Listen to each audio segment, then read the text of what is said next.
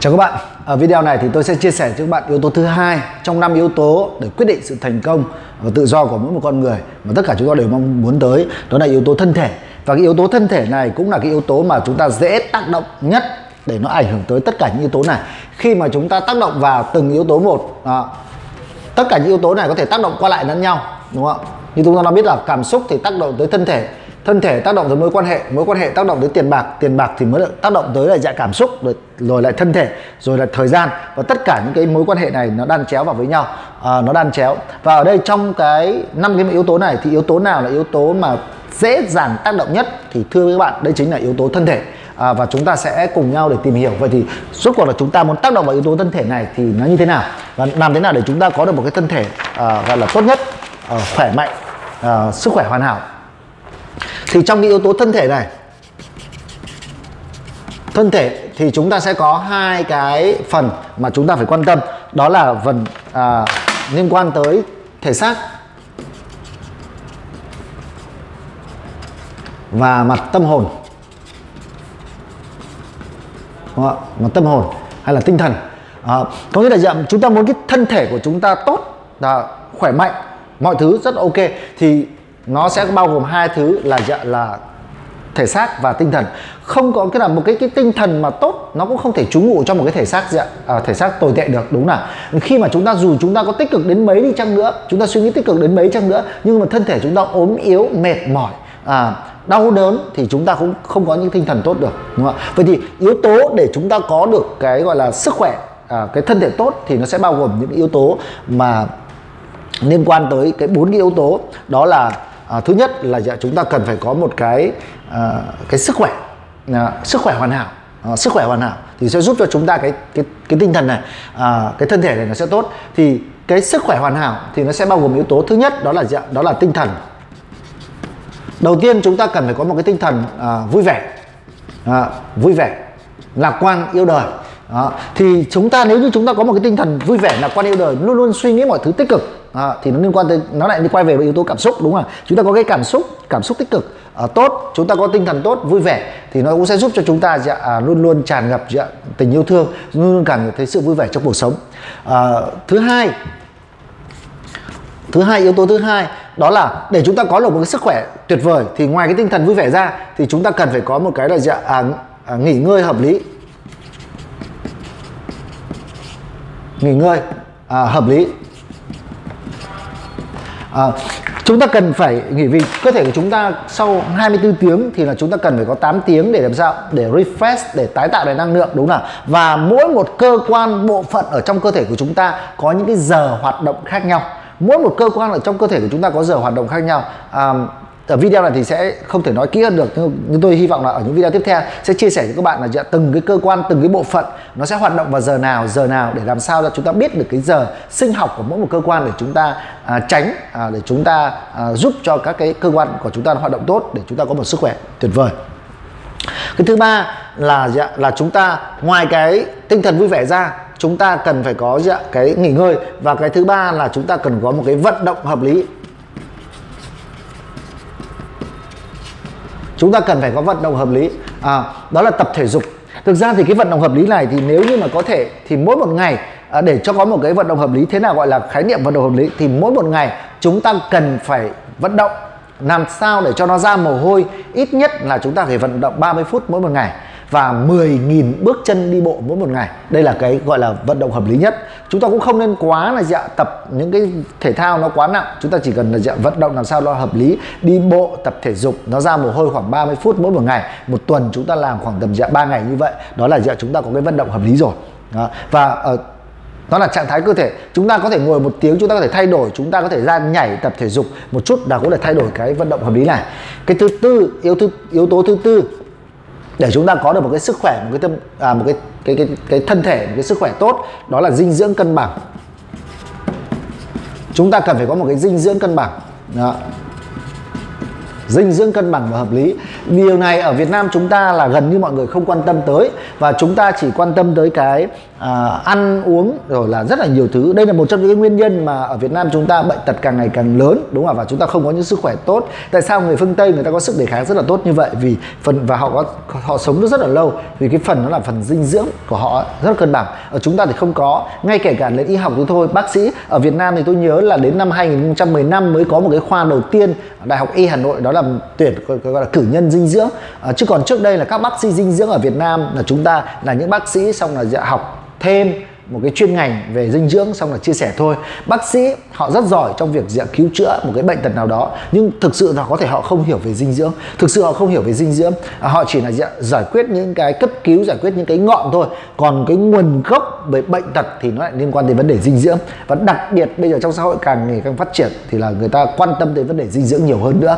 Xu hướng từ cái việc mà ăn con bốn chân đã chuyển sang con ăn hai con hai chân, và những nước mà phát triển thì chuyển từ con ăn hai chân sang con ăn ăn những con nó không có chân, và cao hơn nữa là không ăn các cái động vật và ăn thực vật thì nó liên quan đến vấn đề dinh dưỡng. Thì tôi có đọc một cái cuốn sách à, thực sự rất là tuyệt vời, đó cuốn sách đó là à, Sự Trung Thực Của Xác Chết. Trong cuốn sách đấy đã nói rất rõ về cái vai trò của dinh dưỡng và trong cơ thể của chúng ta. Và ngoài ra thì tôi cũng mới đọc cái bộ sách về gọi là nhân tố enzyme, rồi nhân tố à, vi sinh, rồi là tất cả những cái tầm quan trọng của nước.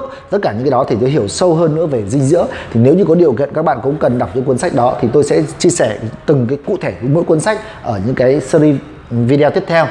Thì hôm nay chúng ta sẽ tập trung vào thế, thế, thế nào là dinh dưỡng cân bằng. Chúng ta sẽ trả lời câu hỏi về dinh dưỡng cân bằng là thế nào, dinh thế nào như thế nào để chúng ta biết được dinh dưỡng cân bằng.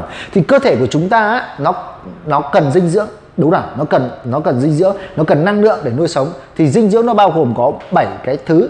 Thứ nhất đó, cái cái đầu tiên nó là nước. Cái đầu tiên nó là nước, đúng không? Đầu tiên của chúng ta là nước, và nước này nó chiếm tới bảy mươi phần trăm cơ thể của chúng ta. Nghĩa là trong cơ thể của chúng ta, trọng lượng của chúng ta như thế này thì phần lớn là do nước nó quyết định. à, Nhưng mà uống nước như thế nào, uống nước gì, uống bao lâu, uống thời gian như thế nào thì đây là một vấn đề rất là quan trọng. Nhưng đầu tiên là dinh dưỡng nó thuộc về nước. Và một, hiểu một đơn giản là dạ, mỗi một ngày chúng ta cần phải uống nước đầy đủ. Uống nước đầy đủ bằng cách là dạ, chúng ta uống trung bình nó sẽ cỡ khoảng tầm dạ, à, không phẩy bốn lít nước cho mười ki lô gam cơ thể. Có nghĩa nếu như bạn là dạng năm mươi ki lô gam thì bạn cần uống khoảng tầm hai lít nước mỗi một ngày. Bạn sáu mươi ki lô gam bạn cần phải uống khoảng tầm dạng hai phẩy bốn lít nước mỗi một ngày. Và uống nước thì chúng ta phải biết cách, không phải là chúng ta uống ngừng ngực mà phải uống từng ngụm. Và nếu như mà chúng ta hiểu hơn nữa thì chúng ta có thể đọc cái cuốn sách là Bí Mật Của Nước, và chúng ta hiểu khái niệm là ăn nước chứ không phải là uống nước. Các bạn hiểu, hiện nay chúng ta đang là uống nước nhưng mà các bạn cần phải hiểu khái niệm đó là ăn nước. Thì ở một video tiếp theo tôi sẽ chia sẻ sâu hơn nữa về uống nước, ăn nước như thế nào, à, và ăn nước loại gì, ăn loại nước gì, uống loại nước gì, uống như thế nào trong cái cuốn sách là Bí Mật Của Nước. Cái yếu tố thứ hai ở trong phần dinh dưỡng cân bằng đó là sau khi phần nước rồi đó là phần tinh bột. Đó, đó là tinh bột. Tinh bột nó tác dụng của tinh bột là cái gì? Tinh bột nó giúp cho chúng ta tăng cái năng lượng của chúng ta lên. Đó, ví dụ nếu mà đến buổi trưa mà chúng ta đói mà chúng ta không ăn, bắt đầu chúng ta bị rủn bủn rủn chân tay, đúng không ạ? Và lúc đấy là đường huyết nó tụt xuống, thì tinh bột này nó cung cấp cái dạng nó cung cấp cái năng lượng, nó cung cấp cái đường giúp cho cơ thể của chúng ta vận động năng lượng. Nhưng mà cái tinh bột này nếu như chúng ta ăn nhiều quá thì khi mà cái năng lượng nó dư thừa thì nó sẽ chuyển hóa dưới ở dưới dạng mỡ, và nó gây ra rất là nhiều những cái biến chứng rất hệ lụy. Và thưa các bạn là dạng tinh bột là cái nguyên nhân, đặc biệt là cơm trắng ấy. Cơm trắng là nguyên nhân số một gây ra dạng bệnh tiểu đường. Do vậy là dạng chúng ta hạn chế ăn tinh bột, hạn chế ăn tinh bột. Nếu như có thể thì hãy đi dạ chuyển sang ăn các loại ngũ cốc khác, à, thay cái thay thế hoàn toàn cái tinh bột từ cơm trắng, đúng không ạ? À, tất nhiên điều này rất là khó. Người Việt Nam chúng ta phần lớn là ăn cơm, đúng không ạ? Như nhà tôi cũng như vậy. Ngày trước đây thì ăn rất là nhiều cơm, nhưng bây giờ là dạ, ăn đã rất ít rồi, và cố gắng là dạ, chúng ta đừng có sắt trắng quá, ăn gạo nứt được là tốt nhất. Đó, đó là tinh bột. Yếu tố thứ ba đó là đạm, hay gọi là dạ, protein. Protein à, đạm là yếu tố để cấu thành nên toàn bộ cơ thể của chúng ta. Nó cấu thành nên toàn bộ cơ thể của chúng ta. Đạm, protein, hay nó sẽ chuyển hóa cái gọi là axit amin, các loại axit à, axit amin. à, Thì protein hiểu nôm na đạm đó, nó là một cái cực kỳ quan trọng cho cơ thể của chúng ta. Nó cấu thành đến toàn bộ cơ thể của chúng ta, nó là đạm. Đó, protein này thì nó sẽ không có nhiều năng lượng. Thế nhưng mà nó sẽ có hai loại đạm. Đạm nó sẽ có hai loại các bạn ạ. Một là đạm gì? Đạm động vật. à, có từ thịt, cá, trứng, sữa, đúng không ạ? Đó là đạm từ động vật. Và bây giờ người ta sẽ hạn chế ăn cái đạm động vật này. Nếu như mà có thể các bạn hạn chế ăn cái đạm động vật này, các bạn tưởng tượng là đạm là nếu mà chúng ta nâu mà chúng ta không ăn đấy, đúng không? Chúng ta sẽ có cảm giác là thèm thịt, đúng là sẽ cảm giác thèm thịt, thèm cá, thèm một cái loại thịt gì đấy. Thì đấy là đấy là một dạng đạm động vật. Thứ hai đó là đạm thực vật. Đạm thực vật thì có đến từ dạng từ đậu nành. À, từ đậu nành và từ các cái loại hạt, à, ví dụ như hạt óc chó rồi là rất là nhiều những cái loại hạt khác nữa. Và bây giờ là xu hướng là chuyển sang ăn dần sang dạng đạm dạng đạm từ thực vật, à, từ lúa mì, à, từ từ đậu nành, à, tốt nhất là ăn đạm thực vật. à, và sau khi mà chúng ta ăn đạm thực vật một thời gian, chúng ta sẽ không còn có cảm giác là dạng à, thèm thịt thèm thèm thịt thèm cá nữa đâu.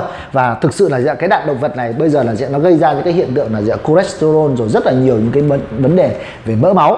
À, vấn đề về máu, vấn đề về huyết áp. Nhưng đạm thực vật thì đã giải quyết cái vấn đề đó. à, Chúng ta hãy lựa chọn những cái loại đạm tốt nhất, lựa chọn những loại đạm tốt nhất, protein tốt nhất để chúng ta sử dụng. Yếu tố thứ ba, tố thứ ba ở trong cái uh, thứ tư, nước, tinh bột, đạm. Rồi tiếp theo đó là chất béo. à, Chất béo thì cái chất béo này nó là dạng đó chính là mỡ đấy, nó là cái, cái cái chất để bôi trơn, nó giúp nó có rất là nhiều những tác dụng. Một là tác dụng để bảo vệ cơ thể chúng ta tránh khỏi những cái dạ rét, rồi là dạ về mặt thời tiết, rồi là cái đạ, cái chất béo này nó còn có giúp là dạ để tạo nên những tế bào neuron thần kinh. à, đặc biệt như ví dụ trẻ em chẳng hạn, khi mà trẻ em nó đang khoảng độ tuổi là dạ ba bốn tuổi thì nó rất cần những cái dạ cái cái cái chất béo này để, để nó giúp là cấu tạo nên các tế bào não. à, thế nhưng mà người lớn thì lại không cần cái chất béo nào. Đó. Và chất béo thì cũng có hai dạng, một đó là dạ béo chất béo dạ hay là chất béo no, hiểu nôm na là chất béo no và chất béo gì không no. Chất béo bão hòa hay chất béo không bão hòa đều hiểu như vậy. Thì hiểu phân biệt, nó hiểu nôm na là ở đây không phải là béo động vật hay là à, không phải chất béo động vật và chất béo thực vật nhé. Chất béo thực vật cũng có thể là chất béo no, cũng có thể chất béo không no. Đó. Vì vậy là cách mà chúng ta phân biệt một cách đơn giản nhất thế nào là chất béo no và chất, chất béo không no, đó là dạ, chúng ta để nó vào trong tủ lạnh hoặc chúng ta nhìn mùa đông á, thì chúng ta thấy rằng nếu mà chất béo mà nó đông lại thì đó là chất béo gì ạ? À, chất béo no. Mà chất béo mà nó không đông thì chất béo chưa no. À, hiểu cách đơn giản chúng ta kiểm chứng bằng dấu ăn. Dấu ăn là từ thực vật đúng nào? Dấu ăn là ép từ thực vật. Nhưng mà các bạn có biết rằng là dạ, dầu ăn là nguyên nhân cực kỳ lớn gây ra là tỷ lệ về bệnh mỡ máu, về tim mạch. Nhưng mà đều được quảng cáo, đều được ti vi nói rằng dầu ăn là rất tốt cho bệnh tim mạch đúng không nào? À, đương nhiên là mỡ máu, đương nhiên là dạ, mỡ động vật là không nên ăn rồi. Nó là dạ, gây ra bệnh, bệnh bệnh về mỡ máu là đương nhiên rồi. Nhưng mà chính những cái dầu ăn mà chúng ta đang ăn hàng ngày ấy, Nó nó rất là nguy hiểm. Nếu nó nguy hiểm là, là nó có thể là tác nhân để gây ra những cái bệnh về liên quan tới về, về, về máu. Nhưng mà có nguy hiểm hơn nữa, đó là chất béo chuyển hóa. Có nghĩa là dạ, khi mà chúng ta đun nấu chất béo ở một nhiệt độ cao, nó chuyển hóa và đun đi đun lại thì càng nguy hiểm nữa. Đấy lý do tại sao là các bạn tránh tuyệt đối ăn những thức ăn chiên xào rán nhiều. Vì chiên xào rán ngoài việc họ sử dụng những chất béo no ra để họ rán, để họ dạ, chiên xào, họ còn chiên đi chiên lại làm cho cái mỡ đó, cái chất béo đấy là chất béo chuyển hóa, nó vô cùng là nguy hiểm cho sức khỏe của chúng ta. Đó. Cái thứ năm, cái thứ năm của chúng ta cần phải quan tâm đó chính là dạng đó là à, vitamin. Vitamin Vitamin là một yếu tố đóng vai trò cực kỳ quan trọng trong cơ thể của chúng ta, cực kỳ quan trọng trong dạng cấu tạo lên của chúng ta. Vitamin thì có hai loại vitamin, một là vitamin tan ở trong nước, à, hai nữa là vitamin tan ở trong dầu.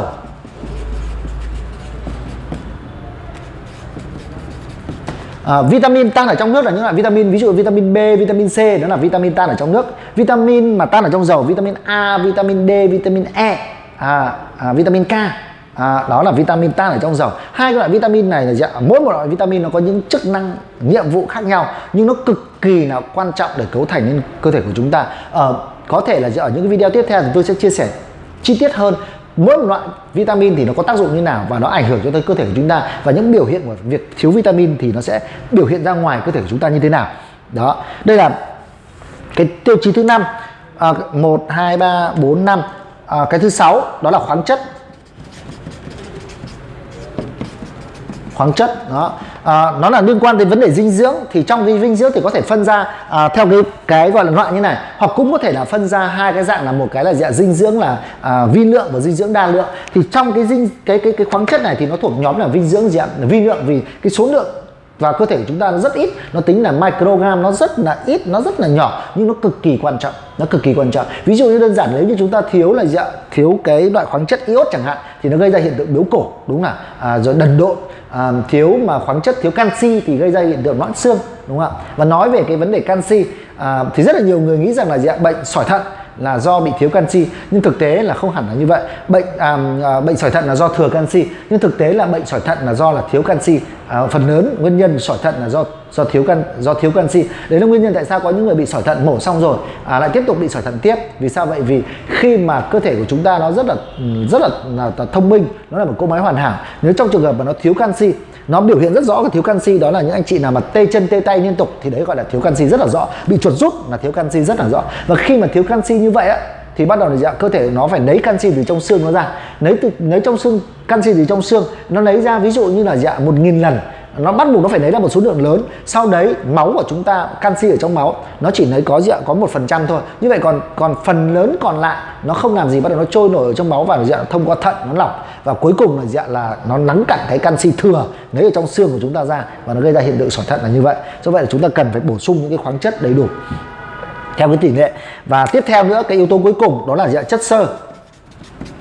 À, chất xơ này nó không đem lại cái dạng chất xơ này nó không đem lại năng lượng, nó không đem